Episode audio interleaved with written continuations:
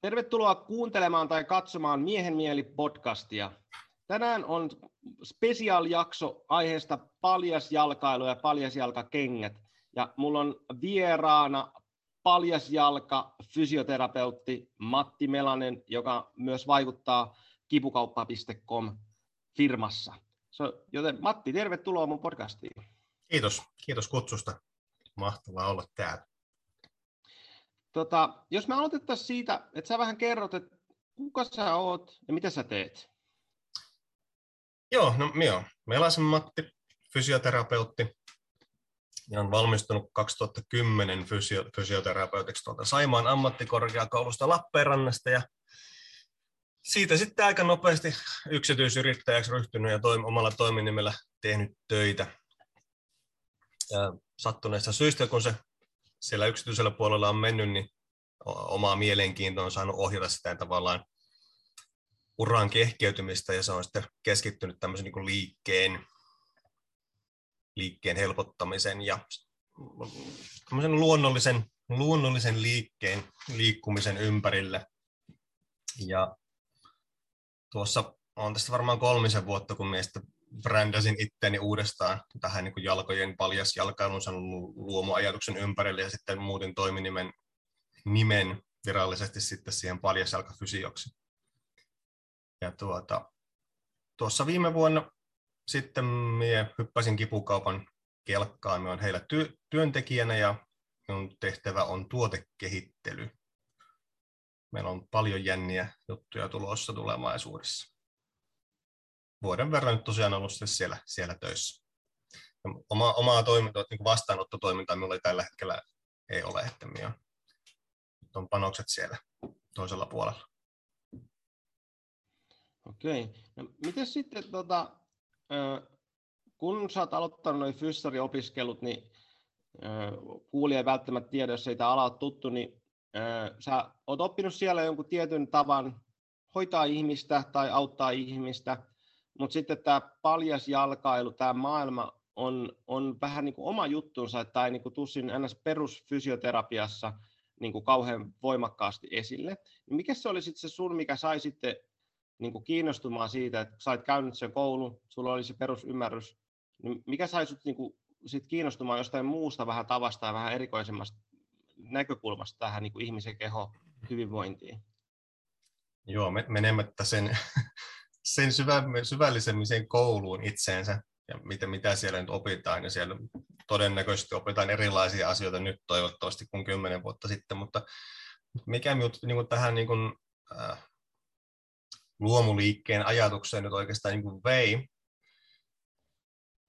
no se oli vähän semmoinen osi, osiensa summa. Ja siinä vuosi kaksi varmaan valmistumisen jälkeen, niin tuolla netissä törmäsin tähän niin kuin tämmöisen movement-konseptiin. Mä en tiedä, onko sinulla Ido Portal tuttu, tuttu nimi? Joo, Joo, on kyllä.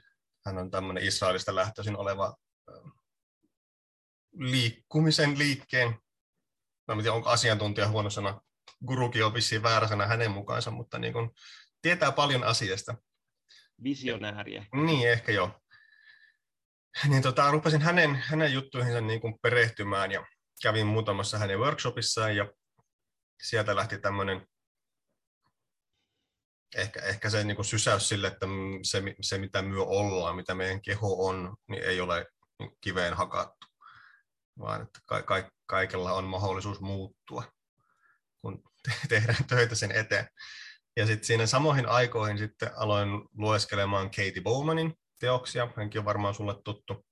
Keiti on yhdysvaltalainen biomekaanikko, joka on, puhuu paljon tästä niin kuin luonnollisesta liikkeestä ja hyvin niin kuin maanläheisesti selittää, selittää tätä niin kuin adaptaatiota, että mitenkä, mitenkä niin kuin meihin kohdistuvat voimat, jotka johtuu siitä meidän omasta liikkumisesta tai ympäristön vaikutuksesta meihin, niin, niin miten ne muokkaa sitä meidän kudosrakennetta ja sitä kautta adaptoi sitä meidän kehoa kehon liikettä ja näin poispäin.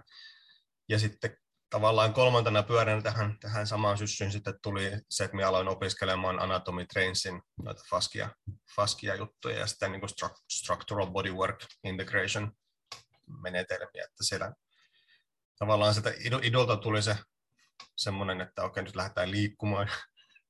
Katie, Katie niin kuin sa- sanoitti sen niin kuin maanläheiseksi sanoiksi, avasi sen konseptin niin kuin sanallisesti ja sitten sieltä, sieltä tota, Faskia-puolen opinnoista tavallaan sain näppituntuman siihen, mitä siellä kudostasolla tapahtuu ja miten sitä voi edistää ja auttaa manuaalisen työn kautta. Ja sitten näistä kaikista kolmesta niin kuin, vähän niin kuin rakentui se minun oma työkalupaketti, mitä minä tuolla vastaanottotoiminnassa sitten käytin. Kenen ja, opissa sä sitä anatomitrainssia opiskellut? Suomessa järjestettiin tällä hetkellä ainoa loppuun asti mennyt Anatomy Tracing, se Structural Integration koulun kakkostason niin kuin opintoputki. Et me, me olin James Earlsin opissa ja sitten Ari-Pekka Lindberg oli siinä niin kuin linkkinä siinä välissä. Ja James on, on sitten kirjoittanut nämä niin kuin Born to Walk-kirjat esimerkiksi, jos on tuttuja. Niin kannattaa siis, lukasta, jos... Mä olin ilmoittautunut siihen kakkos, tai siihen seuraavaan, mutta se ei koskaan sitten tapahtunut. Että Joo, se väki. vissiin starttasi, mutta se tosiaan sitä väen, väen puutteesta niin johtuen, niin lopahti sitten jo. Joo, Joo harmi juttu, mutta et, mitä sä tykkäsit olla tuota Airsin opissa? Se on vissiin aika tietäväinen kaveri. No niin, aivan mahtavaa. Mie, dikkasin tosi kovasti hänen tyylistään opettaa ja muutenkin aivan mainio, mainio tyyppi. Mites tota, mulla kävi ainakin itsellä tämmöinen, kun mä opiskelin, tota, mä kävin sen Ari Pekal, se oli joku tämmöinen kolmepäiväinen, varmaan joku se alkeet siihen aiheeseen, ja sit omaksi ilokseni paljon opiskellut niitä niin muualla vähän eri, eri, eri tota, paikoissa ja paljon lukenut aiheesta. Ja mulla ainakin itsellä kävi semmoinen, niin kuin, en tiedä, onko se sitten niin paradigma shift olisi se niin kuin englanniksi, mutta semmoinen mm. niin kuin, että muutos siinä tosi voimakkaasti, että millä tavalla mä katsoin ihmisen kehoa, kun mä niin kuin menin siihen maailmaan. Joo. Mikä se sun kokemus siinä oli, kun mä tiedän, mä en ole siis sitten fysioterapeutti, mutta mä tunnen paljon fysioterapeutteja, aika tuttu siihen että, niin kuin maailmassa, että mitä heille opetetaan siellä kolmen vuoden aikana, mm. niin voisin vaan kuvitella, että siinä on aika iso hyppäys kumminkin siihen niin kuin, ihmiskäsitykseen, että se on aika erilainen, että se niin kuin, muuttaa sitä lähestymistapaa. Mitä sulla itsellä siinä kävi? Joo. Ky- kyllähän siinä kävi ihan vasta- vastaavanlainen paradigman muutos. Et, et, et jos miettii, miettii vaikka ihan anatomiaa, miten sitä niin katsoo, kun tut, katsoo ihmistä, tut, tutkii ihmistä, niin okei, no siellä fyssari, fyssarikoulussa mä käytin anatomiaa, mä olen hyvin tyytyväinen siihen niin anatomian ää, tota, opintokokonaisuuteen, mikä meillä oli. Meillä oli hyvä opettaja sinne, joka opetti sen hienosti, mutta me mentiin sillä orikoinsertiomenetelmä, että tässä on palikka, joka kiinnittyy tuohon ja tuohon, se tekee, tekee, tekee tätä näin. Että tavallaan minulla, minulla oli ne palat sellainen päässä, mutta jotenkin se kokonaisuus hahmottui paljon, paljon niin kuin isommaksi ja kauniimmaksi ehkä sitten sen anatomitrainsin opintojen jälkeen. Ja tosiaan sitten se, että miten, mitenkä vaikka katsoo, miten katsoo liikettä, niin se lähtee sieltä niin ulkoa. Katsotaan sitä isoa kokonaisuutta, että miten, miten se soljuu, soljuu virtaa se liike siinä kehon, kehon läpi ja missä se ei ehkä solju niin hyvin. Ja sit, sitten niin voimme lähteä syynäämään yksityiskohtaisempia rakenteita sieltä mutta tavallaan siinäkin, että ei ole välttämättä pakko mennä sinne yksityiskohtaisen, yksityiskohtaisempiin rakenteisiin, jos lähtee korjaamaan sitä liikettä siinä isommassa mittakaavassa. Ja sitten kun päästään sieltä, keho mukautuu siihen, mitä sinä teet, niin jos sinä fiksailet sitä isoa kuvaa, niin kyllä ne pienetkin asiat sitä fiksaa, fiksaantuu sitten siinä mennessä. Ja mä itse tykkään siitä, melkein kaikkein eniten siitä, että, että siinä on sairaan yksinkertaisia selitysmalleja asiakkaille mm. siitä, että miten niin kuin kipu no, siirtyy kehossa johonkin toiseen paikkaan, tai se, että se kivun lokaatio tai paikka suoraan siellä kehossa ei kello välttämättä siitä niin kuin alkusyystä. Mm. Kun et, se kerro vaan sen, että se kipu on siellä. Mutta sitten mä tykkään tosi paljon, kun mä asiakkaiden kanssa, mulle tulee kaiken näköisiä keissejä ja sitten just sitä, että, että kipu on tässä, kipu on alaselässä. Ja sitten kun sitä katsotaan sitä kehoa, niin, niin se välttämättä se alaselkä, ei siellä ole niin sinänsä mitään ongelmaa niin sanotusti, mm-hmm. vaan se, että, että siellä on lantion asennosmuutos ja jaloissa epätasapainoa, joka niin kuin siirtää se ns. Niin kuin ongelman sinne ylöspäin, ja se, al, al, että se, tota, se alaselkä alkaa oireilemaan. Mm. Ja siinä on mun kaksi hienoa juttua, että yksi, että, että siellä pystyy selittämään asiakkaille tosi hienosti, että hei, että, että ihminen keho kokonaisuus, ja toinen on sitten se, että nyt saisikin ihan älyttömän hyviä ty- hoitotuloksia aikaiseksi. Mm. Se on niin kuin, ollut niin kuin, tosi hienoa, kun on mennyt siihen. Ja pystynyt, niin kuin, mä oon pystynyt ainakin tekniikoita, mitä mä aikaisemmin oppinut, niin mä oon vaan muuttanut niiden sovellutusta vähän. Et ei mulla mm. ole tarvinnut niin oppia niin paljon uutta, vaan se, että mä vaan sovellan niitä vähän eri tavalla. Joo, joo. Ja ehkä, ehkä sekin, että ei, ei sun tarvitsisi käyttää mitään niin kuin virallisia niin kuin faskia tekniikoita, kun puhutaan nyt tästä, vaan että siellä voit hyödyntää sitä sun omaa, omaa osaamista niin kuin tavallaan tässä, tässä ää, niin kuin sanotaan, mikä se olisi hieno sana, äh, niin tässä ko- kontekstissa, että jos, jos ymmärrät, että niin kuin asiat vaikuttaa toisiinsa ja, ja tällä tasolla nyt jotakin ei tapahdu, mikä vaikuttaa tuonne ylemmäs, niin mitä ikinä sinä osaat tehdä tällä tasolla, niin teet sen, niin se voi helpottaa sitä, mikä tapahtuu tuolla ylhäällä. Ja ehkä tuossa, mitä sanoit niin kuin siitä, siitä kivusta ja miten se, se siirtyy, niin sekin on vähän semmoinen, eihän se kipu, kipu mihinkään siirry, että kipu on aivojen tuottama tuntemus siitä, mitä on tapahtumassa, tapahtumassa kehossa. Ja sitten jos mietitään, että mikä, mikä siirtyy, niin, niin on se, miten kuormitus joka, jakaantuu vai jakaantuuko se. Että jos mietitään vaikka, että niin sulla on nilkka ei liiku oikein hyvin, onko no se liike siellä, minkä pitäisi olla siellä, niin jakaisi kuormitusta laajemmalle alueelle, mutta kun se ei jaa sitä, koska se liike puuttuu, niin se kaikki, kuormitus, mikä se nilkka jakaisi, niin kerääntyykin johonkin yhteen tiettyyn paikkaan, mikä voi olla vaikka se alaselkä esimerkiksi. Ja sitten me aletaan tunnistamaan sitä, että siellä on liikaa sitä kuormitusta, mikä pikkuhiljaa johtaa siihen kivun tuntemuksen lisääntymiseen, ja syy sille oli vaikka se nilkka esimerkiksi. Kyllä, kyllä. Ja se, ja se on mun mielestä, tota, no se, mä oon vaan niin monta kertaa käytännössä huomannut, että mm. et se vaan toimii. Niin se on mun mielestä niin kuin ihan, että et, et sitten, jos nyt mennään ihan virallisella puolella, niin Anatomy Trains kartasto ei ole mikään niin kuin, sillä mm. tavalla B niin kuin virallinen, eihän sitä mm. niin kuin hyväksytä semmoiseksi, että se on tuolla jo, tota, niin kuin maailmanlaajuisesti hyväksytty, että näin asia on. Mm. Mutta se on hirveän niin kuin käytännönläheinen, että sitä on niin kuin tosi helppo käyttää vaikka semmoisen, edes semmoisen raakamallina siinä, mm. vaikka että esimerkiksi mulla on noin kartat tuossa seinällä, tosi monta kertaa asiakkaiden kanssa käydään niitä katsoa niitä karttoja, ja sitten varmaan eniten me katsellaan tota pitkää takaketjua, mm. koska se on semmoinen, mikä on niin mun mielestä niin ilmiselvää, että se on tosi moni helppo ymmärtää se, että hei, nämä sun, tak- nämä sun takareidet, näiden liikkuvuus vaikuttaa suoraan tuohon sun alaselkään, ja ihan tuonne niskaan asti. Mm. Että onko miettinyt, että se sun istuminen huonossa asennossa niin aiheuttaa täältä niin kuin tälle koko matkalle niin kuin ongelmia. Mm. Ja sitten, että et kun asiakas tulee mulle just niin kuin niskahartia ongelmien kanssa, sitten se on sillä että sit mulla on se selitys, että et anna mä katon vähän näitä sun jalkoja ensin. Et, et mä kurkkaan vähän näin, että et, ei me tarvitse keskittyä siihen, mutta et katsotaan, että onko täällä mitään, ja sitten lähdetään siitä eteenpäin, ja totta kai se, monella se on vähän semmoinen, että no mitä toi nyt sitten sekoilee, kun on niska kipeä. Mutta mm. sitten toi on tosi hyvä selitysmalli siihen, että tota, et, et ihmisen keho kokonaisuus. Kyllä. Miten? Sitten siitä pääsee vähän sitten, niin, kuin, äh, niin miten syvällisesti haluaa asiakkaan kanssa tavallaan keskustella, käydä asioita läpi, että jos haluaa mennä sinne niin kuin miten, miten tavallaan keho rakentuu, kun monella on ehkä semmoinen ajatus, että me ollaan kasa luita päällekkäin, ja sitten tämä niin tensegrity niin ajattelutapa, että me on, niin palikat on kiinni toisissansa, niin niiden väliset suhteet on tavallaan se, mikä on se pointti siinä. Niin tota, se on, sitä sitäkin kun lähtee avaamaan, niin sieltäkin aukeaa asiakkaille paljon niin kuin, ajatuksia siitä niin kuin omasta kehon käytöstä ja miten se sitten vaikuttaa, vaikuttaa muuallekin päin kehoa. Kyllä.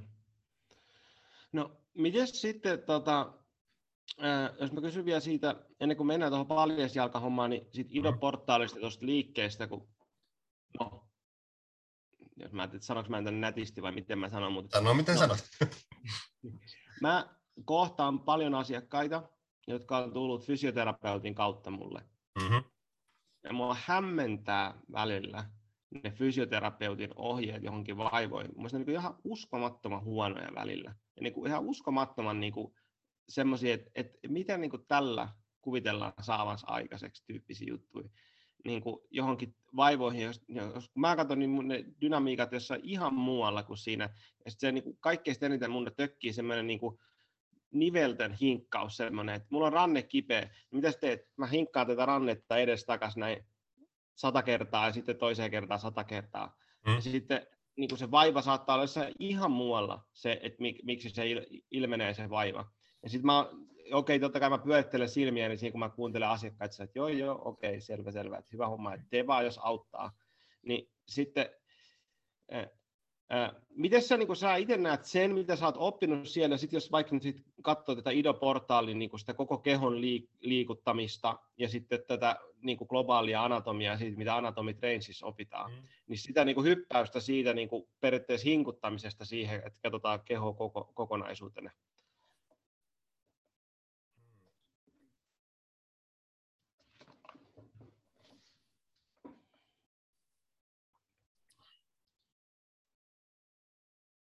Hyvä, hyvä kysymys. Tota,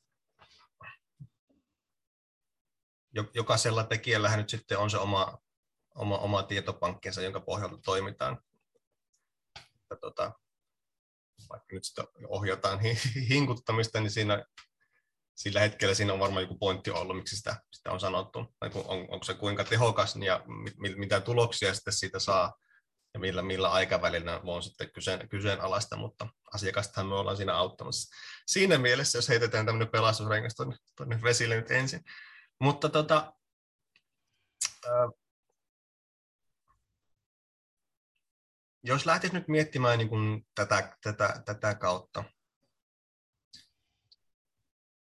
meillä on keho, joka on tehty liikkumista varten, ja sen kaikki, kaikki sen osat tavallaan kaipaa sitä liikettä ja sen niin kuin, liikkeen tuottamia kuormitustekijöitä oikeastaan, painetta, venytystä, torsiota ynnä muita, jotka, jotka ylläpitää sen rakenteen toimintakykyä, jos lähdetään niin kuin siitä.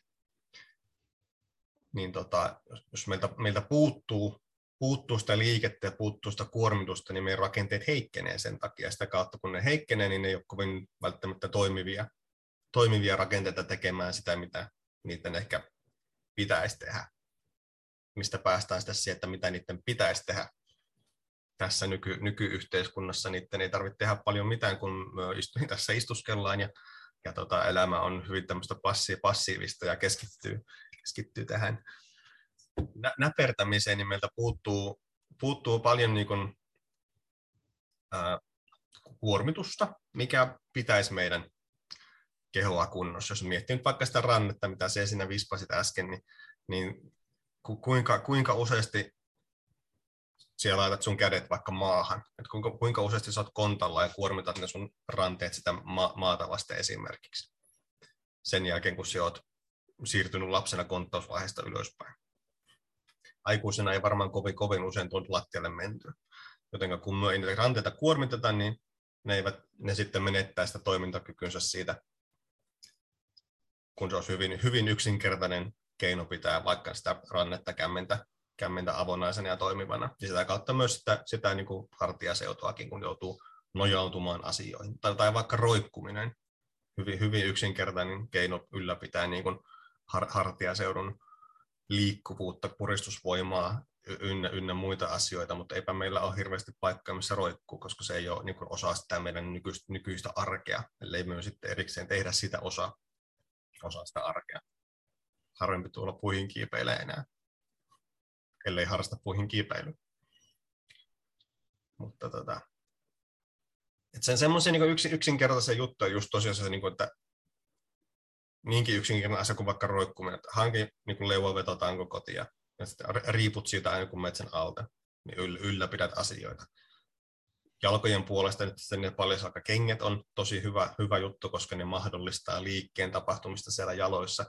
Se, että me istuttaisiin vähemmin tuoleilla, istuttaisiin vaikka lattialla joka toinen kerta edes, kun aina istutaan tuoleilla, niin ylläpitäisi meidän lonkkien, lonkkien toimintaa paljon paremmin. Se, se sitten auttaa, kun ne lonkat toimii paremmin, niin lantio toimii paremmin, selkä toimii paremmin ja näin poispäin. Hengitys pysyy, pysyy vapaampana, kun lonkat, lonkat ei ole jumissa myöskin. Ja siihen kun lisää sitten sen kyykyn, kyykyssä hengailun vielä, niin saa semmoisen kokonaisvaltaisemman, kokonaisvaltaisemman kokemuksen siitä, että mitä kaikkea se keho pystyy tekemään. Ja nämäkin kaikki semmoisia asioita, että jos näitä lähtee niin kuin asiakkaalle niin kuin esittelemään, niin se eka, eka kommentti voi olla, että emme pysty tekemään noita, kun ei pysty liikkumaan niihin asentoihin tai ensin käsiin ja pään yläpuolella, jotta pystyy hilottamaan tangosta kiinni. Ja sitten, että no, no niin, miksi et pysty, koska et ole tehnyt näitä tähän päivään asti. Oli vähän rönsyilevä vastaus, mutta miten saitko, saitko ajatuksesta kiinni? Joo, sain kiinni ja mun mielestä tosi hyvä vastaus, vastaus siinä, että, että ehkä niin kuin se alla oleva ongelma tässä on just se, että me ollaan tosi menty kauaksi siitä niin kuin meidän kehon evoluutiollisesta niin kuin kehityskaaresta, mm. että mihin keho on kehittynyt. Niin. Ja totta kai meillä on niin kuin siis, että ihminen on menestynyt sen takia, että meillä on niin hirveä adaptaatiokyky, että me pystytään adaptoitumaan erilaisiin ympäristöihin, mutta ehkä se, niin kuin se ehkä se on niin de-evoluutiota niin jossain sohtaa se, että se liike pysähtyy, että me ei tehdä mitään.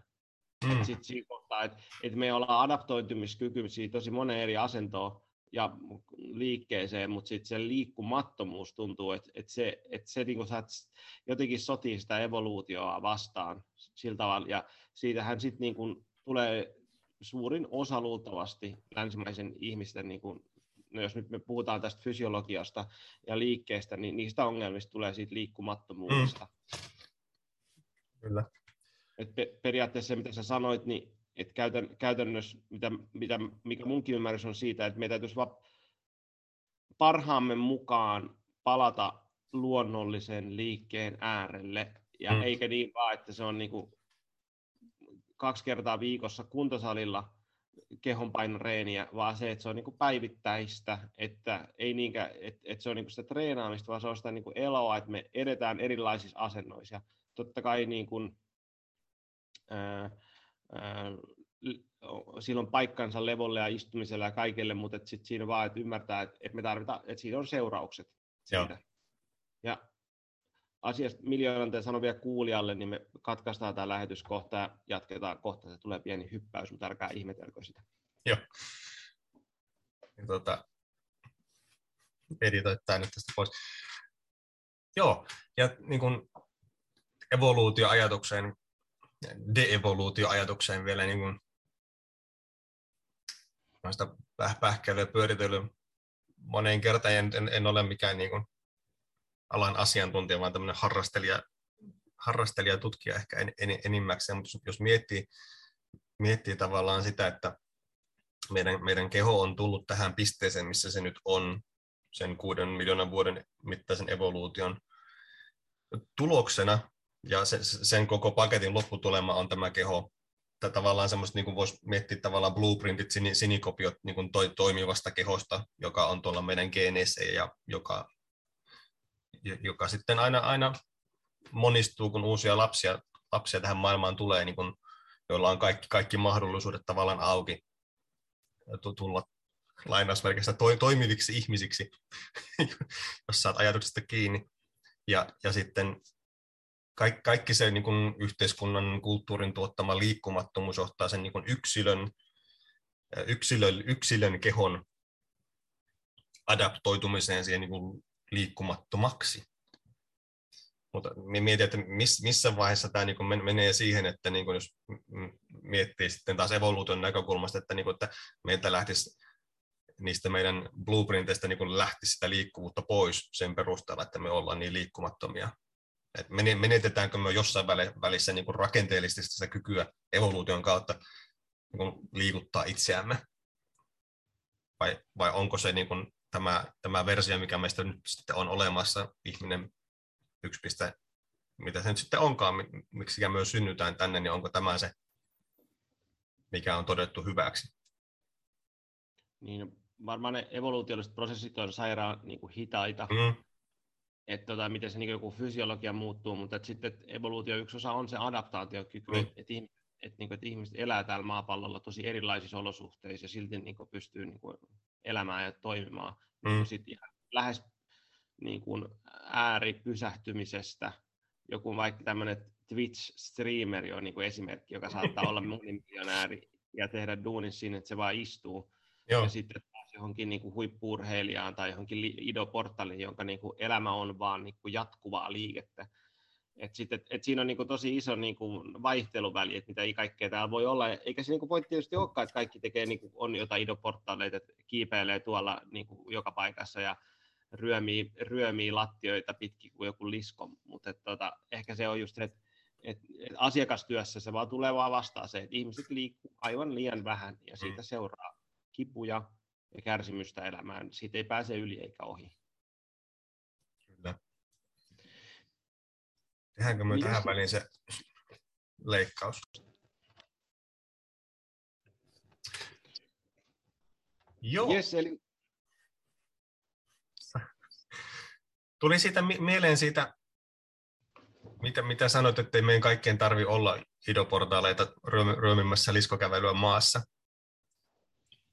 niin joo, ei, me, ei meidän tarvikaan olla. Ja niin kuin sitten palatakseni vielä, vielä siihen, mitä sanoit, että, että, että sen, jos me halutaan lisää, lisää liikettä, niin sen ei tarvi olla, että me, että me käydään kaksi kertaa viikossa salilla 45 minuuttia tekemässä nyt vaikka sitä liskorrymintaa tai jotain muuta kehonpainojompaa tai ihan vaikka vaan sitä perussali salipumppaamista tai venyttely tai zumpaa tai ihan mitä va- vaan, vaan että me, me, ollaan, me ollaan koko ajan liikkeessä siinä mielessä.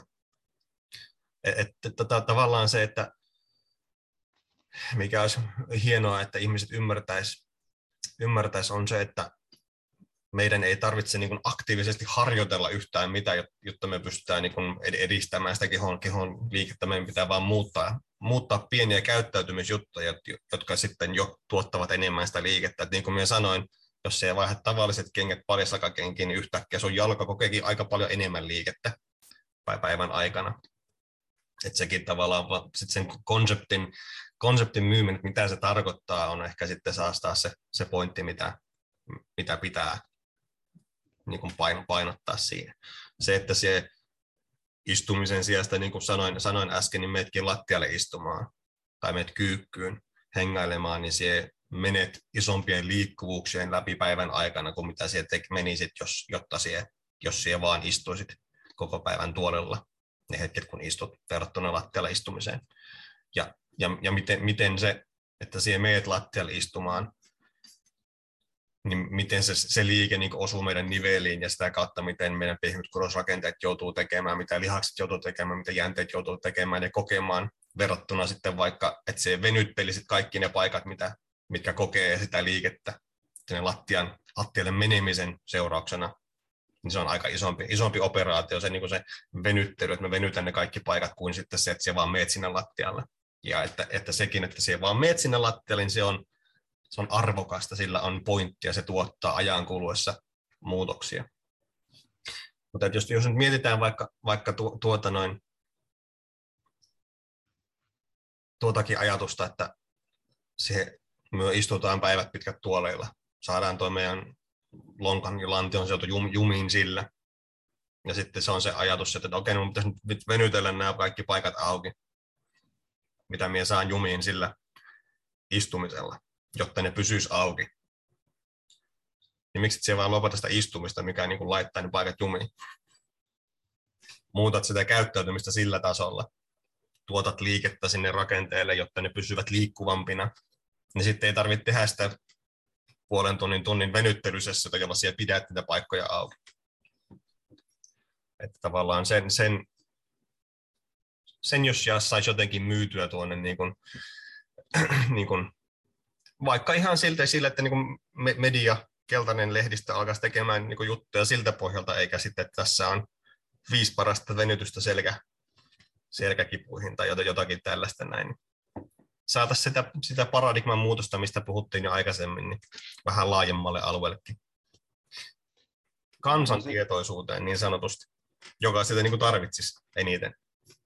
Isoin ongelma siinä on varmaan se, se ihmisen taipumus laiskan pulskeuteen, että olisi mm. kiva saada nopeita ratkaisuja isoihin ongelmiin, ja sitten jos joutuu itse tekemään päivittäisesti pitkää kestoisia juttuja ja sitä joutuu näkemään vaivaa, niin se on, no, se on sitä kuuluisaa vaivaa, että tota, niin. se, se, sehän tässä alan niin kuin isoin kysymysperkki on, ja missä saisi varmaan Nobel-palkinnon, jos keksisi sen tuumasta toimeen niin kuin siirtymään, että miten se tapahtuu helposti asiakkaan kanssa, mutta että se, se, se ei ole helppoa. Mm. Mutta sä hei, kosketit tuota paljasjalka-hommaa tässä nyt jo useamman kerran. Mm-hmm. Ja tuota, jos luulisit, aika moni on siihen jo törmännyt, sitä tuntuu, että sitä paukutetaan aika monessa mediassa jo nyt, että et se on semmoinen, että se on niin jo tullut, ei nyt ehkä ihan joka paikkaan, mutta aika monessa paikassa on jo se, että paljasjalkakengät, se on jotenkin niin hyvä juttu.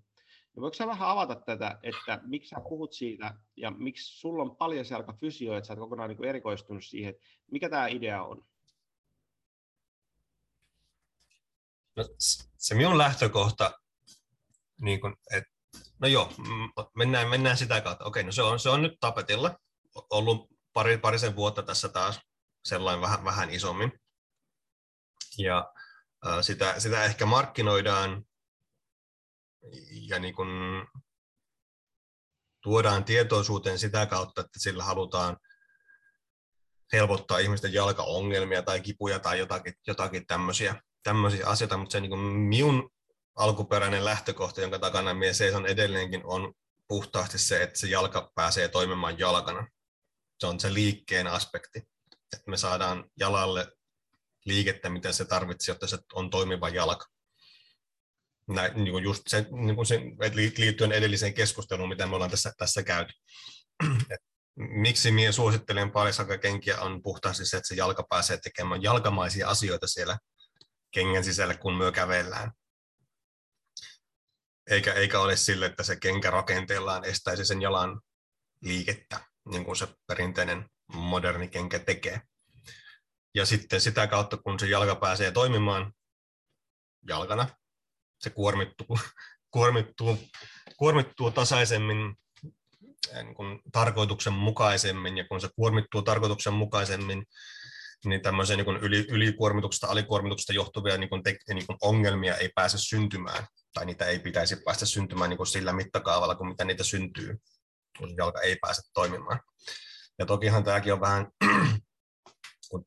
perustuen nyt pelkästään siihen niin kuin, tavallaan tämmöisen niin bio, biomekaani- biomekaaniseen kuormitusfysiologiseen niin nä- näkökulmaan, niin tästä ei niin kuin, hirveästi niin kuin semmoista niin kuin tutkittua tietoa vielä ole, kun sitä on, ollaan vasta pikkuhiljaa tekemässä ja tuottamassa. Ja tota, toisaalta sitten siinä on vielä, vielä sekin, sekin kulma, että, että tavallaan, tavallaan se lähtötilanne, mistä vaikka niin tutkimusta ollaan tekemässä, on se, että myö, se lähtee siitä, että ihmiset on käyttäneet perinteisiä kenkiä. Koska luultavasti se tutkimusasetelma on se, että me tehdään se tutkimus länsimaisessa yhteiskunnassa ja otetaan siellä ihmisiä, jotka ovat käyttäneet perinteisiä kenkiä, joka johtaa sitten heidän jalkansa toimivat sillä tavalla, kun ne perinteiset kengät ovat sen mukautumisen kautta ne opettaneet toimimaan. Et me ollaan vähän tämmöinen, että tehdään, tehdään tutkimusta sen kuplan sisällä, mitä, mitä yritetään, mistä yritetään saada jotakin tuloksia. Saitko ajatuksesta kiinni? Meni ihan.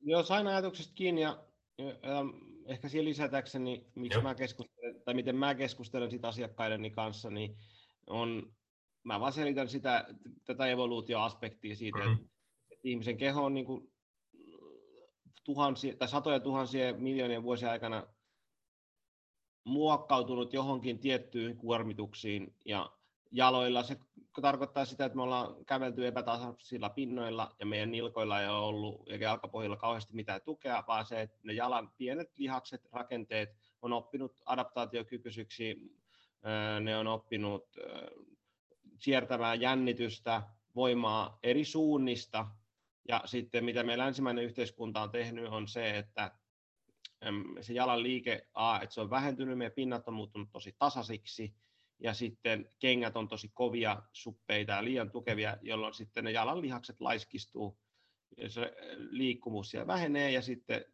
kun avaisinkin, kun katsotaan näitä anatomy trains juttuja tai globaalia anatomia, niin se varsinkin kun liike nilkassa huononee, niin se ampuu sieltä ylöspäin, koska sit painovoima vetää, vetää meitä koko ajan alaspäin ja meillä on tosi paljon niin kuin kuormitusta nimenomaan siellä nilkoilla ja jalkapohjilla. Ja niiden niin kuin terve toiminta on niin kuin vitaalia sille, että meidän jalat toimii hyvin ja sitten sieltä mm. niin kuin ylöspäin, ylöspäin kyllä, toimii hyvin. Kyllä. Joo, et, niin, että se on, olla, ollaan kävelty kaikenlaisilla pinnoilla.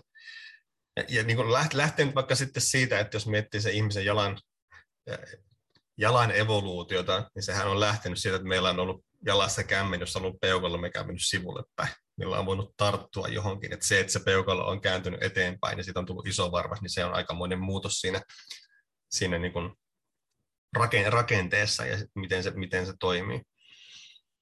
Mutta, mutta tosiaan, että meillä on se pohjapiirustus siellä, minkä kanssa myös synnytään. Ja sitten ta- tavallaan se, että se jalka, jotta siitä tulisi toimiva, ta- tarkoituksenmukaisesti toimiva, se tekisi sitä, mitä sen pitää, niin sen pitäisi kohdata niitä kuormitustekijöitä, jotka on alun perin niin kuin, tuottanut sen pohjapiirustuksen, jotta siitä tulee vahva ja toimiva. Ja, niin kuin, jos tätäkin lähtee niin kuin, niin kuin yksinkertaistamaan, minä tykkään yksinkertaista, yksinkertaista asioita, niin se, että me saataisiin ihmiset taas niin kuin ymmärtämään sitä omaa, omaa rakennettaan, vaikka, vaikka sitä jalkaa, niin voitaisiin miettiä, että jalalla on, jalalla on yhden askeleen aikana kaksi tehtävää, mitä sen pitäisi pystyä tekemään.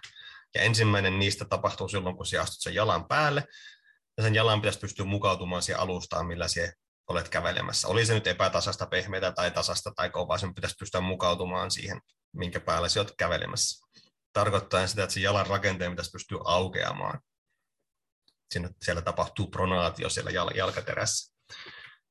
Tullaan askeleen tuki, tukivaiheen päälle, jolloin kun me halutaan, että se jalka on auki, siellä on tukipintaa enemmän siellä alla sen jalan alla, kun se on levinnyt sitä maata vasten, verrattuna sitten, jos se olisi jotenkin jäykkä ja ei, ei levinnyt, niin meillä on vähemmän tukipintaa. Sitten kun me päästään siitä tukivaiheen päältä sinne lähemmästä työntövaihetta, niin meidän pitäisi saada se levinnyt jalka takaisin tiiviiksi, jotta meillä on tukeva vipuvarsi, millä työntää, työntää vauhtia eteenpäin.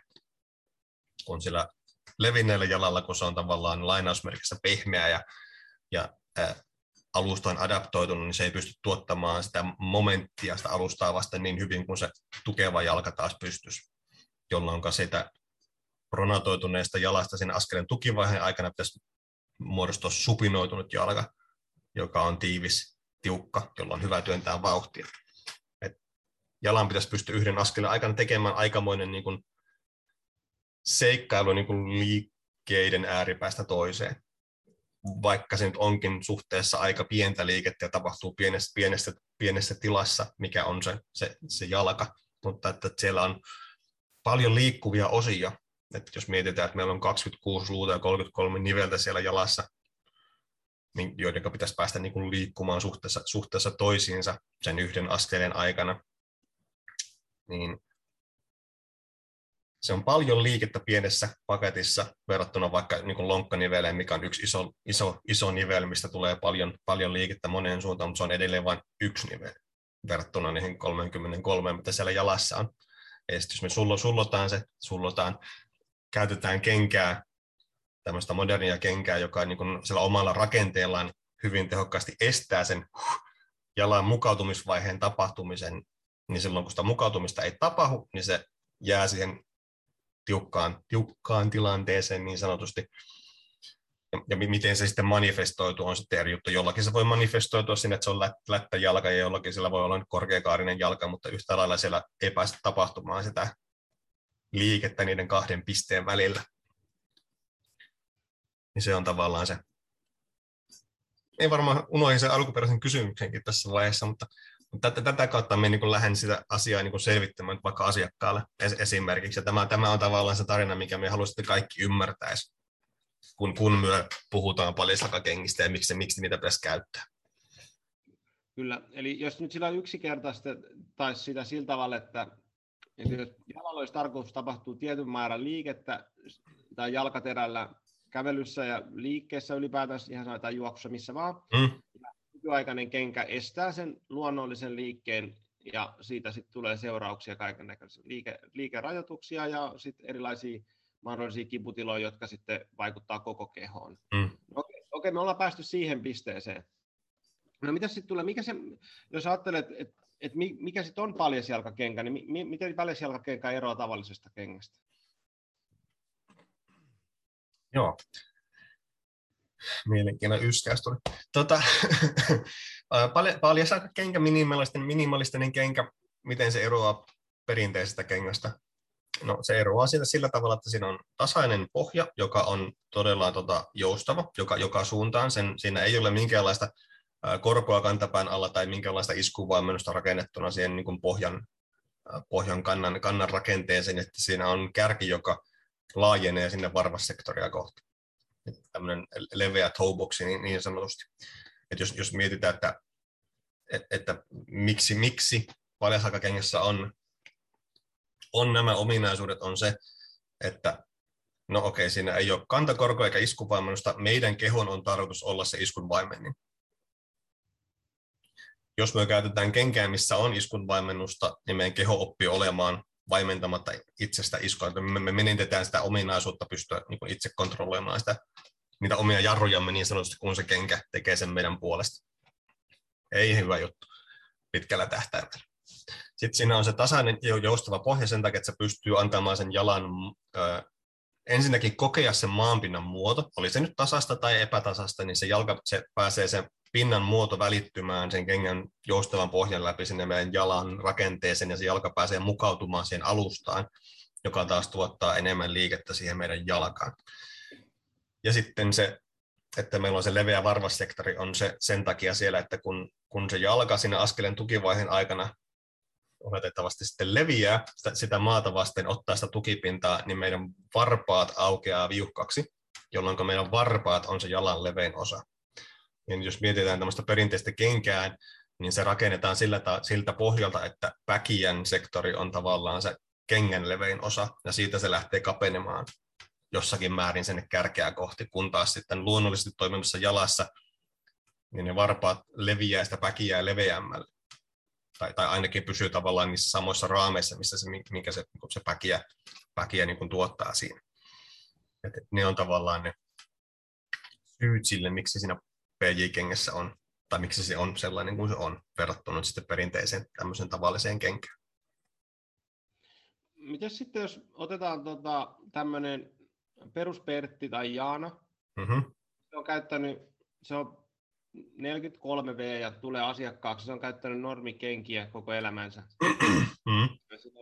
Ongelmia jalkaterän nilkan liikkuvuudessa, ehkä vähän alaselkäjuttuja tai jotain muuta vastaavaa mikä sitten mikä sit saattaisi olla sillä, että hei, täällä on käytetty huonoja kenkiä ja kaikenlaista muutakin, ja sitten sä että hei, voitais, ja se näkee vain vaikka siinä nyt kipukaupan mainoksia, mitä nyt tuolla somessa aika paljon mm. näkee, että paljon siellä kengät vapauttaa näistä kivuista, niin miten se siirtymä siihen sitten? Että pitäisikö nyt sitten yhtäkkiä vain siirtyä paljon kenkiä ja that's it, ja hommat selkeytyy sillä? Joo, siirtymä on hyvä, hyvä sana, koska se, siinä on ehkä sisäänrakennettuna jo jonkinlainen aika, aikamäärä. Et ehkä, en tiedä. Voihan sen tehdä sellainen, sellainen kerrasta poikkimenetelmälläkin, mutta siinä ehkä voi saada, saada itsellensä enemmän ongelmia kuin niitä hyötyjä ainakin niin kuin lyhyellä tähtäimellä. Et jos, jos nyt sitten on käyttänyt koko elämänsä tämmöisiä perinteisiä kenkiä, niin voidaan olettaa, että se jalka ei osaa tehdä niitä jalkamaisia asioita. Eli ne sen, sen mekanismit ei toimi. Ja sitten jos me niin kun ihan suoralta kädeltä vaan yhtäkkiä vaihdetaan kenkiin, niin meillä on tilanne, jossa niin kun se kenkä itsessänsä muuttaa aika radikaalisti sitä, mitä se jalka kokee taas niin kuormituksen näkökulmasta, kun se kävelet sillä paljasjalkakengällä. Ja tämä nyt sitten johtaa tilanteeseen, että kun se jalka ei ole valmis jalka ei osaa tehdä niitä asioita, mitä se kenkä, pallislakakenkä nyt tavallaan tuottaisi, niin se, se, sillä sen tavallaan kyky sietää sitä kuormitusta, mikä, mitä tästä tapahtuu sitten tällä paljasakakengällä kävelemistä tai juoksemista, niin se raja tulee aika nopeasti vastaan. Eli kuormituksen sietokyky meidän rakenteiden, kudosten kuormituksen, kuormituksen sietokyky tulee niin aika nopsaan vastaan. Ja sit siitä taas sitten syntyy erinäisiä kolotuksia kautta kiputiloja, ja mitkä on täysin normaaleja niin kuin siinä tilanteessa, mutta mitä ihminen siinä hetkessä ei välttämättä niin kuin ymmärrä normaaliksi, ellei sitä niin kuin sitten pura auki hänelle. Ja sitten kun näin pääsee tapahtumaan, niin se, niin kuin se reaktio, se tavallaan, miten sen nyt sanoisi, ihmisen kokemus siitä on se, että nämä kengät sai minun jalkani kipeiksi. Ei hyvä, kun ei nähty, ymmärretty sitä isoa kuvaa. Eli mitä niin tällaisessa tilanteessa kannattaisi tehdä, on ensinnäkin se, että jos nämä kengät kiinnostaa, niin siihen niin kuin, kannattaa käyttää sen siirtymään niin kuin aikaa kunnolla. Tarkoittaa siis sitä, että, että se, sulla, on, sulla on ajanjakso, milloin se ei käytä perinteisiä kenkiä ja paljasalkakenkiä niin rinnakkain, ja pikkuhiljaa vähennät sitä perinteisten kenkien käyttöä, kunnes sun jalat on siinä kuosissa, että ne pystyy olemaan niiden paljasalkakenkien kanssa pelkästään. Ja kuinka pitkä tämä ajanjakso sitten on, on aika yksilökohtaista, ja mit, mitä muuta siitä teet siinä aikana, niin sitten liittyy se, että kuinka, kuinka nopeasti se siirtymä tapahtuu. Et jos, jos sä teet siinä samaan aikaan, kun sä tätä siirtymää tekemässä niin jalan, jalan, jalan mobilisoivia harjoituksia esimerkiksi ja vahvistavia harjoituksia, niin se siirtymä on nopeampi kuin mitä se olisi sitten siinä tilanteessa, että sä et tekisi niitä, niitä tavallaan oheis, oheisharjoituksia esimerkiksi siinä. Voisi vois ajatella tälleen että paljon puhutaan siitä, että jos nyt ostaa vaikka uudet vaelluskengät, ihan tämmöiset niin vira, viralliset vaelluskengät, mitkä tukee, tukee nilkkaa ja näin poispäin, niin sun pitäisi ää, ennen kuin se lähdet sille ekalle vaellukselle, niin kanssa sun pitäisi ajaa ne kengät sisään, niin sanotusti. Mutta kun sä oot siirtymässä palislakakenkiin, niin sun pitää ajaa sun jalat sisään sille kengälle. Voisi sanoa niin kuin näin päin. Se oli tosi hyvä. Mutta mä tykkäsin tosi paljon, joo, ehdottomasti, että että se, että kenkkely ei ole mikään, niin kuin, mikä pelastaa kaikki mm. toiminnot ja kaikki vaivat, vaan se, että se on tosi hyvä apu siihen, mutta se on asteittaista, että just, että, mm. että asteittain, että ostaa yhdet kengät, rupeaa pikkuhiljaa niille kävelee ja sitten pikku, siitä sitä siirtymään. Esimerkiksi mä tein sen sillä lailla, mä tein ehkä seitsemän vuotta sitten, kun tämä, jotenkin tämä homma tuli mulle, niin mähän siis heitin kaikki muut kengät menee ja ostin vaan paljon Ja sitten tuli ihan vitun kipeäksi lonkat, anteeksi nyt kiloilu, mutta tota, se oli semmoinen, että se seu, oli seuraus siitä, niin kuin mä huomasin, että mulla alkoi niin lonkat särkeä, mä ikinä elämässä niin lonkkanivelet ollut särkenyt, mutta sitten mä niin kuin tiedostin osakseen, että mistä se johtui, niin mä niin kuin vähän niin kuin sitten purin vaan hammasta ja jatkoin menemistä, joka mm. ei ollut ehkä mikä optimitilanne, mutta että mä olin silloin kaksi vajaa 30 tai just 30, niin mun keholla oli aika ad, paljon adaptaatiokykyä, mulla on aika pitkä liikuntatausta, niin kuin mm. kaikki jumppat ja pump, jumppailut ja harrastukset, niin mulla keho pystyy ottaa sen vastaan sillä tavalla, että mä vaan siirryin siihen. Joskin se siinäkin, siinäkin tavallaan sitten se, että et, et vaikka nyt sitten tuli, tuli sitä lonk, lonkkakipua, niin se ymmärtää sen, että se on seurasta tästä prosessista. Eikä sille, että minulla on nyt yhtäkkiä lonkan nivelrikko pomppas, pomppas niin tyhjältä taivaalta tänne, ja tämä, tämä oli tässä nyt tämä homma. Joo, Joo, kyllä, ehdottomasti. Että se, se, on hyvä, hyvä tietää, että, että kengät on, niin kuin, että se ei tule niin kuin ns. ilmaiseksi. Mm. Se, että, että se voisi ottaa niin semmoiset paljasalkakenkään siirt, kenkihin siirtyminen on enemmän semmoista, niin kuin, että, että saatat semmoista jatkuvaa treeniä sun jaloille. Ja sitten kun sä aloitat treenaamaan, niin, niin lihakset vähän kipeytyy, tulee erilaisia mm. juttuja. Sitten se taas palkitsee sitten, kun se keho alkaa toimia paremmin. Et, ja sitten siinä se ajanjakso, että kuinka kauan se siirtymä on, niin se on äkkiä niin kuin puoli vuotta, vuosikin voi olla mm. se aika, mikä siinä kestää, että keho, ja riippuu paljon ihmisestä tietysti. Kyllä, kyllä. Miten sitten, kun tuli toi, sä mainitsit tuosta tota, lättäjalasta, mutta monta kertaa olen kuullut kysymyksen, että voiko lättäjalkainen ihminen, joka kärsii siitä, niin käyttää paljon selkäkenkiä? Ja se on mullekin oikeastaan iso kysymys, että onko se niin hyödyllistä vai haitallista? Se, se on, se on hyvä, hyvä kysymys. Paljon tulee kysymyksiä meille asiakaspalveluun, että minulla on X, Y, Z, että voinko käyttää paljon kenkiä. liittyen edelliseen keskusteluun, mitä käytiin tästä siirtymästä, niin mie sanoisin, sanoisin näin, että, että kuka tahansa voi käyttää kenkiä. Siinä ihan samalla tavalla kuin kuka tahansa voi käyttää mitä tahansa muita kenkiä, mitä maailmassa on. Että tavallaan mielenkiintoisempi kysymys minun mielestä olisi kysyä se, että ää, silloin kun sinä ostit ne kengät, mitkä sinulla on, ne perinteiset kengät, niin kysyykö siinä vaiheessa, että pystyykö me käyttämään näitä? Sitten silleen. ja, mutta että jos, jos miettii nyt tota, niin lättä, ja lättäjalkaisen tai tämmöisen niin yli, ylipronatoivan jalan laskeutuneen holvin näkö, näkökulmasta, niin en, en minä näe mitään, mitään estettä, että itse, itsestään se, niin se, se madaltunut holvi niin olisi mikään este sille PJ-kengän käytölle. Ja, ja että kun se alat niitä käyttämään, niin jalka vahvistuu ja se holvirakenne jämäköityy, koska se toiminta johtaa siihen, että se rakenne jämäköityy ja vahvistuu. Ja sitten tietysti taas sitten, että sitä oheis, oheisharjoittelua siihen, siihen, siihen oheen, niin asiat tapahtuu nopeammassa mittakaavassa kuin mitä tapahtuisi, jos sitä ei olisi sitä oheisto, oheistoimintaa siinä.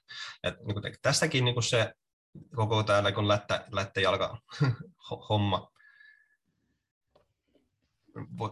Tartutaan siihen nyt, kun se on mielenkiintoinen ajatus. Selvittää taas liittyen siihen, että mitä, mitä sanoin aikaisemmin, että jalalla on kaksi tehtävää. Mukautua alustaan ja muotoutua tukevaksi vipuvarreksi. Ja tähän nyt liittyy tavallaan tähän mukautumiseen ja alustaan mukautumisen ja siihen vipuvarreksi mukautumisen jälleen, niin siihen liittyy se, että mitä sun holvikaaret tekee. Et jos me puhutaan holveista, jal- jalkaholveista, niin ihmiset kun katsoo niitä, jos, jos katsoo, tai joku muu katsoo, niin sitten voidaan, voidaan sanoa, että okei, sun, sun holvit on laskeutunut, tai sitten sulla on tämmöinen korkeaholvinen jalka, tai jotakin, tai jotakin siltä väliltä. Mutta niin tästä niin kun luonnollis, jalan luonnollisen toiminnan näkökulmasta, niin se, sen holven pitäisi pystyä liikkumaan niiden kahden pisteen välillä. Sen pitäisi pystyä laskeutumaan, kun päästään siihen tukivaiheeseen, se pitäisi pystyä nousemaan sinne yläasentoon. Kun me päästään siihen työntövaiheeseen, me tarvitaan sitä tukevaa jalkaa. Et sen holviston on tarkoitus liikkua, antaa myöten ja sitten palata takaisin siihen tukevaan asentoon. Ja tämäkin on tämmöinen mie- minun mielestä mielenkiintoinen juttu, että miten ihminen ymmärtää niin kuin holven, holviston tai niin kuin holvirakenteen. Niin ensimmäisiä ajatuksia, mitä varmaan tulee mieleen, jos mietitään niin kuin holvea sanana, on vaikka tämmöinen kivisilta, missä on se niin tehty hol, holvattu se silta, tai joku niin kuin riemukaari tai kirkon holvi, että okei, siellä voit rakentaa, jos on sopivan kokoisia kiviä, niin se voit rakentaa holvirakenteen ilman laastia, kunhan sä saat sen lakikiven sulkemaan sen rakenteen.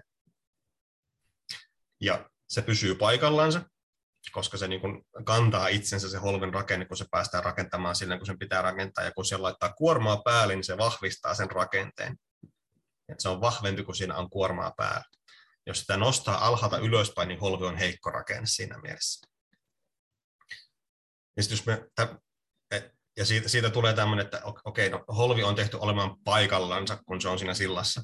Me ei haluta siltaa, mikä tekee näin niin tavallaan, että jos me siirretään se sama, sama ajatus sitten sinne meidän jalka ja mietitään, että meidän jalan holvien pitäisi olla tämmöisessä niin kuin tukevassa asennossa, niin okei, niiden pitäisi olla siinä tukevassa asennossa silloin, kun se on siinä tukevan vipuvarren toiminta, toimintaympäristössä, me ollaan askeleen työntövaiheen, työntövaiheessa menossa, mutta me ei tehdä siellä tukevalla holvilla mitään siinä vaiheessa, kun me ollaan siinä tukivaiheessa, että saada se adaptaatio tapahtumaan sinne alustaa vasten, vaan meidän pitää saada se holvi alas sieltä.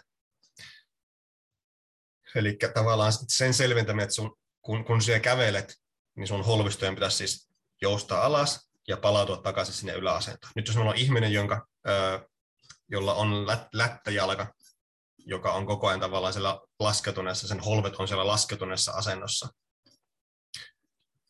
niin voitaisiin sanoa, että okei, no sun, sun, sun ongelma ei ole se, että se jalka on lättä, vaan sinun ongelma on se, että sä et pysty tuottamaan sitä tukevaa jalkaa korkeaa holvikaarta, tukevaa holvikaarta silloin, kun sun pitäisi se tuottaa. Ja nyt tavallaan sitten se ää, ää, menetelmät, mitä tässä tilanteessa nyt yleensä on käytetty, on se, että me, laitetaan jonkinlainen pronaatiotuki muotoiltu pohjallinen sinne holven alle kenkään, joka, joka näennäisesti nostaa sen luisen rakenteen, sen holvirakenteen niin sen tukevampaan muotoon. Jos päästään niin kuin taas niin kuin menemään syvemmällä aj- ajatuksessa, niin se, että se holvi on laskeutunut, johtuu siitä, että sun jalan lihakset ei ole tarpeeksi vahvoja tuottamaan sitä tukevaa holvea. Jolloin jos me laitetaan se tuki sinne holven alle, niin okei, se näyttää näennäisesti paremmalta, mutta sun lihakset on edelleen yhtä heikkoja kuin ne oli ilman sitä tukeakin siellä. Että se, se tavallaan et tee yhtään mitään muutoksia, näennäisesti vaan korjaat sen holven parempaan muotoon, mutta mikään siellä pohjalla ei muutu yhtään mihinkään. Me laitan ikkunan kiinni, kun tuo tuuli heiluttelee tuota sälekkahdin tänään kovasti. Että me sillä pohjallisella tuetaan tavallaan sitä ongelmaa, joka on se jalan heikkous. Jos me mennään toisinpäin ja meillä on tämmöinen niin korkeaholvinen jalka, taas meitä loppuu kohta aika, korkeaholvinen jalka, niin sen ongelma sitten taas ei ole se, että se on se korkeaholvinen jalka, vaan sen ongelma on se, että se ei pysty tulemaan se holvi alas sieltä silloin, kun sen pitäisi tulla alas sen askeleen tukivaiheen aikana. Eikä se ei osaa, osaa mennä pronaatioon niin, niin sanotusti. Et jos tavallaan tämmöisen, tämmöisen näkökulman, kun pääsee, pääsee tota, iskostamaan, opettamaan asiakkaille, niin sekin, sekin niin avaa, avaa monia, monia ajatuksia. Minä taas ehkä karkasin karkasin kysymyksestä, mutta tota... Joo, ei mitään, se oli hy, siis hyvä, hyvä, hyvä, hyvä niin kuin ajatusjuoksu, mutta kumminkin niin kuin ajatuksena se, että ää, me taaskin vaan, että me haettaisiin siitä jalasta sitä liikettä ja voimaa, mm. eikä niinkään niistä ulkoisista tuista. Et se on jännä, että paljon kenkäily, niin kuin sitä että ne on jotenkin spesiaalikenkiä, niin eihän ne nyt siis sinänsä ole, ne on vaan niin kuin suojat meidän jalalle. Mm, ei, ne niin kuin osuu johonkin terävään asiaan. Ja sitten, että me annettaisiin me kehon toimia niin kuin se keho toimii mm. parhaimmillaan. Ja sitten tosiaan niin kuin, ehkä vielä niin kuin kasatakseni tämän niin kuin kokonaisuuden siihen, että, että mitä enemmän jalka on adaptoitunut johonkin, niin, niin sitä kauemmin sillä kestää niin kuin adaptoitua johonkin toiseen. Että tietysti mitä vanhempi ihminen on, mitä enemmän niin kuin jalassa on, on, on liikerajoituksia, niin paljon siellä kengät on sellaisia, että ne, ne voi pikkuhiljaa lähteä niin avasta ja sitten kaikki se liik, liikunta, liike, kuntoutus siinä auttaa sitä asiaa. Mm. Ja sitten tietysti tulee lapsi, niin se on hauska, kun mä, meidän muksu on tuolla Steiner-päiväkodissa, niin katsoa sitä kenkärivistöä siellä, kun siellä on Filmaxia ja Vivo Barefootia siellä niin kuin lähes kaikki kengät, että se on tullut tosi paljon, niin kuin, että, että niin kuin ainakin mun piireissä se, että, että, lapsille mahdollistetaan se, että, että heidän kenkiä ei ruveta niin kuin, tai ei jalkatella liikettä ruveta supistaa, että se on siellä alussa tosi hyvä, koska sitten tulevaisuudessa niin, niin se, että heillä ei ole niitä ongelmia, mitä sitten meillä nyky, nykyihmisillä on. Mm. Se on ihan, ihan totta siinä, siinä mielessä, että jos miettii Tämäkin on sitten taas oma, oma pitkä, pitkä tarinansa, mutta se, se keho, kehon mukautuminen ei lopu ikinä. Et niin kuin voisi sanoa, että koskaan ei ole valmista, jos, jos silleen mietitään. Niin kuin muka, mukautumisen näkökulmasta. Jos mietitään kasvua, niin kuin biologista kasvua, iän, iän mukana niin kasvua, niin se, se, se, se tietenkin loppuu, loppuu jossakin vaiheessa, mutta se mukautuminen ei lopu ikinä. Et sitten niin kuin, niin kuin sanoit, että vaikka sinä olet vaikka 80, niin jos sinä muutat sitä ympäristöä, missä sun keho toimii, tai muutat sitä tapaa, millä sä käytät sun kehoa, niin se tuottaa niitä mukautumisprosesseja, kunhan se ärsyke on vain tarpeeksi suuri sen mukautumisen niin alkamiseen. Että tavallaan koskaan ei ole liian myöhäistä niin sanotusti. Mutta sitten tavallaan jos miettii sitä... Mä vaan sen, että Joo. mukautuminen hidastuu ikääntyessä. Ja niin, niin, totta kai. Ja se tapahtuu vanhempana hitaammin kuin mitä se tapahtuisi nuorempana, mutta se tapahtuu. Sitä tarvitsee vain sen ärsyk- ärsykkään.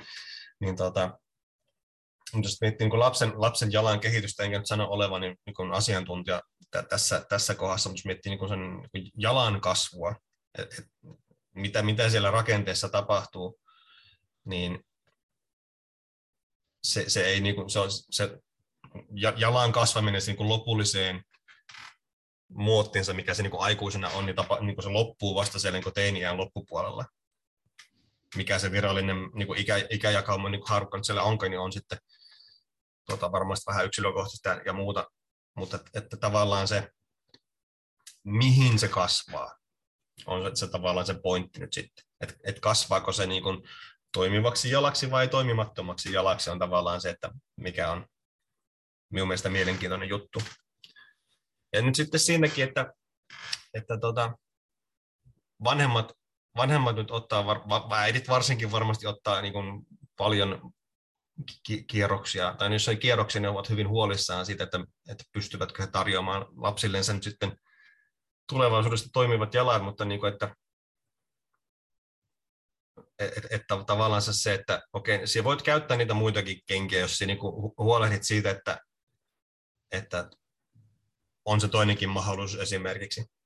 Tai vaikka ei olisi sitä toista mahdollisuutta, sitten paljasakakenkä mahdollisuuttakaan, niin sitten pitäisi huolta siitä, että se lapsi pääsee temmeltämään niin erilaisilla alustoilla paljan jaloin.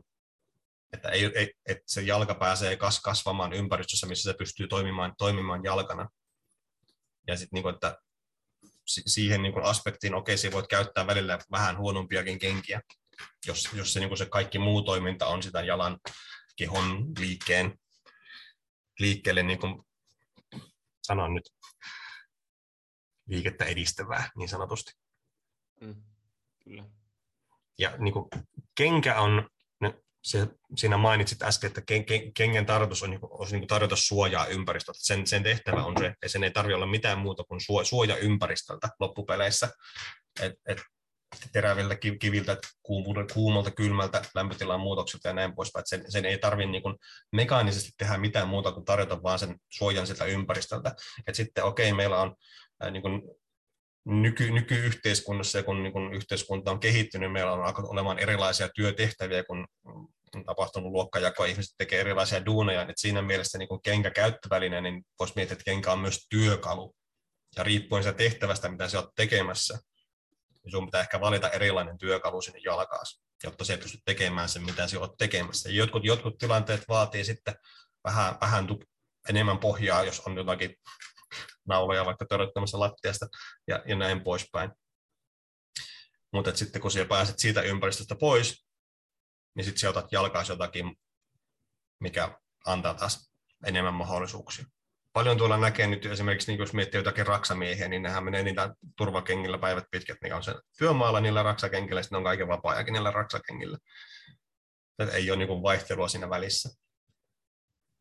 Kyllä. Laitetaan tähän vielä poikki ja otetaan vielä hetki tuota seuraavaan. Mulla on vielä yksi topikki, mitä mä haluan. Mennään vaan. Yes. Jos mennään vielä noista tota, raksakengistä eteenpäin niin tota, ja siihen, että monet käyttää samoja kenkiä koko ajan, niin tota, mennään näihin tasaisiin pintoihin. Mm-hmm. Ja tot, siis kun tällä evoluutiossa sitä ajattelee, palataan taas siihen vähän siihen alkukeskusteluun, että mihin jalat on syntynyt tai mihin ne on kasvanut, niin nehän on kasvanut epätasaisille pinnoille mm. ja eri tuntuisille pinnoille toimimaan siellä monenmoisesti. Ja nykyään kumminkin 95 pinnaa meidän pinnoista on suoria ja kovia. Mm. Niin miten sitten tämä kenkäily ja nämä suorat pinnat, koska siis totta kai sä ajattelet, että jos me, se on meidän ympäristö, että meillä on, niin kuin, tota, on, on suora pinta koko ajan, mutta evoluutiollisesti sehän on vähän niin kuin, myöskin semmoinen, niin kuin, että mun kokemus on, että se ei sekään niin kuin ravitse sitä jalkaterän luontaista liikettä, koska se vastapinta on aina kova ja suora. Versus sitten, että jos siinä olisi pehmeä eri tasossa, jos nilkat joutuisi elämään siinä mukaan, jalkaterä joutuisi niin kuin hakemaan sitä tasapainoa eri paikoista, niin voiko sä puhua vähän siitä, että paljasjalkakengät ja sitten niin kuin kovien pintojen päällä kävelyt päivät pitkät? Joo, minä tätä viime aikoina tässä pohtinut ja pohtinut tätäkin asiaa. Ja tota,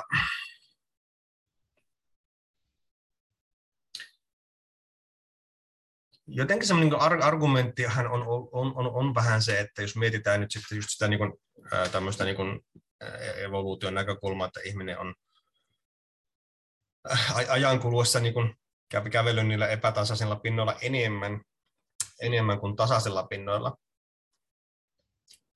Ja sitten voi, voi miettiä, että ehkä suhteessa enemmän ehkä niin pehmeällä, pehmeällä alustalla myötäilemämällä alustalla kuin kovalla alustalla, mutta, mutta to, toki on siinä ehtinyt olla sitä kovaakin alustaa mukana.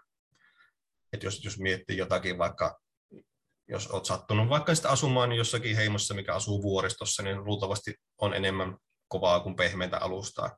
Ja sitten voi, voi miettiä joku niin kuiva savaa, niin ei se välttämättä kova, kovin pehmeätä se ole se, se, tota, se alusta sielläkään. Et siellä on ollut sitä kovaakin mukana, joka on sitä ää, mukautumista sitten siinä ohjailu.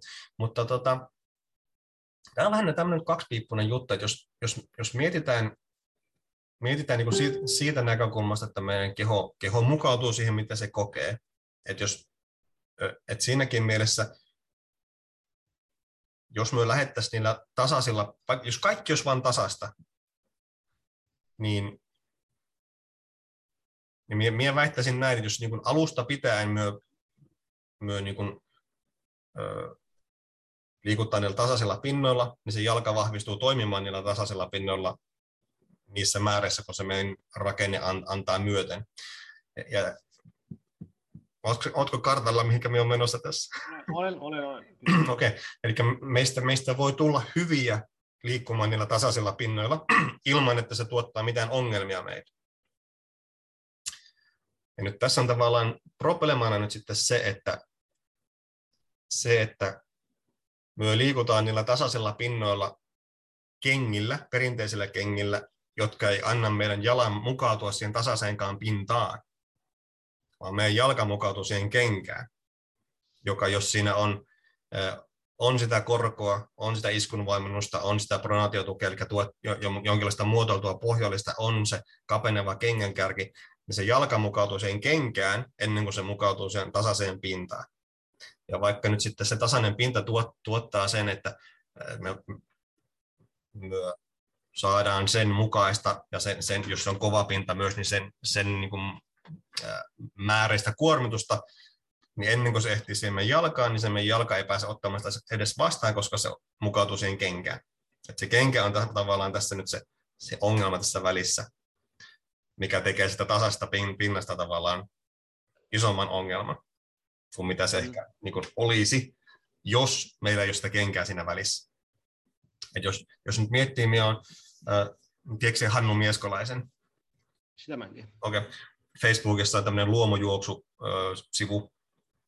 Hannu on sen perustanut ja on tämmöinen kovan, kovan linjan paljasjalkailija ja paljasjalkajuoksija. Hän on, hän on sanonut muun muassa näin, että kun ollaan keskusteltu, että jos, jos haluat opetella juoksemaan paljasjalkakengillä, niin se paras tapa opetella juoksemaan PJ-kengillä on juosta sillä kovalla alustalla, koska se opettaa, sut, sit opettaa sinulle sen jouston tärkeyden, mm. mitä sinä et saa siellä pehmeällä alustalla rakennettua, koska se alusta joustaa ennen kuin sinun tarvii joustaa. Että tämä on tämmöinen kaksipiippunen juttu vähän sen, että okei, se jalka kaipaa sitä epätasasta, jotta siellä ää, py, niin kuin me saadaan sinne jalkaan itsensä niin kuin monipuolisen niin kuin e, eri, sen maanpinnan tuottamien jalan ja nilkan eri asentojen kautta niin kuin erilaista kuorm, erilaisia kulmia, erilaisia kuormitustekijöitä, erilaista liikettä, mutta sitten yhtä lailla meidän täytyy opetella liikkumaan siellä tasaisella pinnalla. Ja, ja minä, minä nyt tässä väitän, että, että se tasainen pinta, tasainen kova pinta ei ole niin iso ongelma ehkä kuin mitä sitä, mitä sitä ajatellaan, että se on, jos me opetellaan liikkumaan siellä tasaisella pinnalla. Mm. Saitko ajatuksesta kiinni? Mä saan ajatuksesta kiinni, mutta mä en, mä en ehkä kyllä ihan sataprosenttisesti ole kyllä samaa mieltä. Eikä tarvikaan olla. Ja, koska mun niin kuin, oma kokemus on se, että et, et, et mua niin ärsyttää se, että mä oon tässä mun työpaikalla just meillä on, missä on tommonen, tota, vähän niin kuin tommonen vanha kivilattia tyyppinen mm-hmm. Mulla on paljon selkäkengät. Niin se ei ole ollut aikaisemmin ongelma, mutta kyllä mä huomaan nykyään sen, että kun mä oon koko ajan kovalla pinnalla paljon selkäkengillä, sitten mä kävelen asfaltilla, kumminkin mm. 95 pinnaa ajasta niin vietän kovalla. En käytä kenkiä sitten kesällä niin paljon mm. kuin vaan ikinä mahdollista niin kyllä mä oon huomannut, että mulla on jalkaterät alkanut rasittua siitä kovan, niin kuin, kovasta pohjasta. Ja sitten mä ja sit mun tosi kesällä taas sit mulla on tosi hyvä fiilis, kun mun jalkaterä saa erilaisia rasitteita mm. niin kuin, ja sillä Ja sitten mun niin kuin, maailmaa ja että mä katson niin kuin Faskia ja globaalia mm. anatomia, se jotenkin tuntuu, että että se kova pinta, se on vaan liian niin kuin äärimuoto jatkuvassa käytössä mm. niin kuin sillä jalkaterällä. Että vaikkakin mä olen samaa mieltä siinä, että se on ehdottomasti parempi, että me adaptoidutaan siihen meidän ympäristöön ja asteita adaptoidutaan ja sitten että niin kuin varsinkin kovat kengät, niin kuin kovat jalka, perinteiset kengät, niin ne on huonompia siihen. Mutta sitten mä taas näkisin semmoisen isompaan ongelmana ylipäätänsä se, että meillä on vaan koko ajan kova pohja. Mm. Mä en näe, että se ratkaisu on siinä, että me jalkaterä vaan loputtomasti adaptoituu siihen kovaan pohjaan. Et sit, et, et mä alan niinku pikkuhiljaa kallistua siihen myöskin, että et niinku se, lä, et se et, et, et erilaiset kengät, että et, et niinku tuetuilla kengillä, pehmitetyillä kengillä, niillä on oma funktionsa siinä, että meillä on niin pohjat. Että et, et seuraava kengät, mikä mä hommaan tämän duuniin, on, on jonkun sortin pehmennetyt pohjalliset, mutta sitten mä pidän paljon jalkakengät siinä kaverina, että sitten se, mitä mä asiakkaillekin puhun, että et, et mun nähdäkseni se niinku ratkaisu on, on että on erilaisia kenkiä, mm. vaihtelee, että me saadaan erilaista rasitetta. Kyllä, kyllä. Että se, että se adaptaatio tulee myöskin osaksi siitä, että me välillä vapautetaan se jalkaterä siitä kovan pohjan rasitteesta. Mm. Ja ehkä nyt se sana, mitä haetaan, on se vaihtelu ehkä tässäkin. Että annetaan vaihtelua sille meidän, meidän keholle. Ja mit, mitä se ei saa, jos meillä on sellainen kenkä, mikä ei anna minkään tapahtua siinä, siinä mielessä. Kyllä, Pääst, päästään tästä, tästä näin poispäin. Ja, ja nyt jos, niin kun, jos, jos ihminen niin haluaa edistää sitä jalan, jalan toimintaansa, niin ei sun tarvi hankkia paljon kenkiä heti välttämättä. Eikö sun tarvitse hankkia ollenkaan, kunhan niin kuin, niin kuin tietyt, tietyt kriteerit, kriteerit niin kuin täyttyy, täyttyy sieltä. Niin, että, niin kuin sanoit, että se, voi, voit käyttää kenkiä, missä on vähän paksumpaa pohjaa tai vähän jäykempää pohjaa, mutta että, että niin kuin ne niin kuin isoimmat niin kuin ongelmat, mitä niin kuin, näitäkin nyt sitten voi niin kuin, jaotella tavallaan eri kategorioihin, että mikä on tärkeämpää kuin joku toinen, mutta niin kuin, minä näkisin sen, että se, että sun varpailla on tarpeeksi tilaa siellä olla, ihan niin kuin pituussuunnassakin, että ostat tarpeeksi isot kengät, sun varpailla on tilaa siellä olla, että se, se ei ole näin se kengän kärki siellä kiinni varpaissa, niin on niin kuin hyvä juttu. Jos siellä on tilaa niin kuin leveyssuunnassa varpaiden levitä, niin se on toinen, toinen hyvä juttu, ja sitten se, että siellä ei olisi kantaa kovin paljon. Että tavallaan, että kompromisseja voi tehdä, ja, ja siellä, voit, jä, siellä voit jäädä niihin kompromisseihinkin, jos et halua mennä sinne niin paljaskakenkään asti, jo, jos haluat. Jokainen tietysti saa tehdä ihan omat valintansa, eihän se siitä, siitä, siitä ole mutta ei, ei tarvitse niin olla ää, niin semmoinen hardcore koko ajan joka asiassa. Kyllä, ehdottomasti. Ja, mutta et, et kumminkin se niin pääviesti varmaan, mitä meiltä molemmilta tästä koko ajan tullut, että et, niin et, et vapauta, vapauta ne sun jalkas toimimaan niin kuin mm. niiden pit, pitäisi toimia. Ja niin kuin jos et nyt kerralla, niin tutustu siihen, että, että siitä on niin kuin tosi paljon hyötyä ja, Kyllä. ja siinä on tosi paljon asteita, että miten siihen voi lähestyä äh, niin kuin just siitä hardcoresta sit tosi semmoiseen kevyempään päin. Mm. Myöskin, niin kuin, että, että niin kuin kaikessa muussakin tässä tämmöisessä toiminnassa, niin seuraa niitä äh, kehon reaktioita ja kuuntele vähän niitä ja kysy ammattilaiselta apua, niin mm. se on, tota, se, on niin kuin se väylä siihen.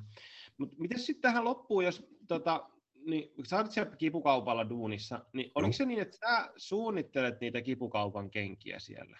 Okay. Joo, minä olen, siis, minä olen pari muun fysioterapeutin kanssa tämmöisessä niin kuin tuotekehitystiimissä. Ja tota, minun kontolla nyt sitten on, meillä on paljon jännää tulossa, niin ollaan, ollaan siis tekemässä kenkiä, suunnittelemassa suunnittelemassa ja tota, rakentelemassa niitä, mutta sitten monia, monia muitakin niin kuin, erilaisia apuvälineitä tai, tai tota, miten se nyt sitten selittäisi, keinoja helpottaa ihmisten vaivoja. Ja, ja ehkä sitten myös sitten se, että me, me mennään kovasti siihen suuntaan, että halutaan olla tämmöinen niin tiedon, tiedonjakokanava, että puhutaan just niin kuin tästä niin kuin paradigman muutoksesta, nyt vaikka tämän niin kuin liikkeen tai nyt vaikka ihan paljon kenkien, kenkien käytön puolesta, että halutaan, halutaan tarjota informaatiota, että miten, mitenkä ja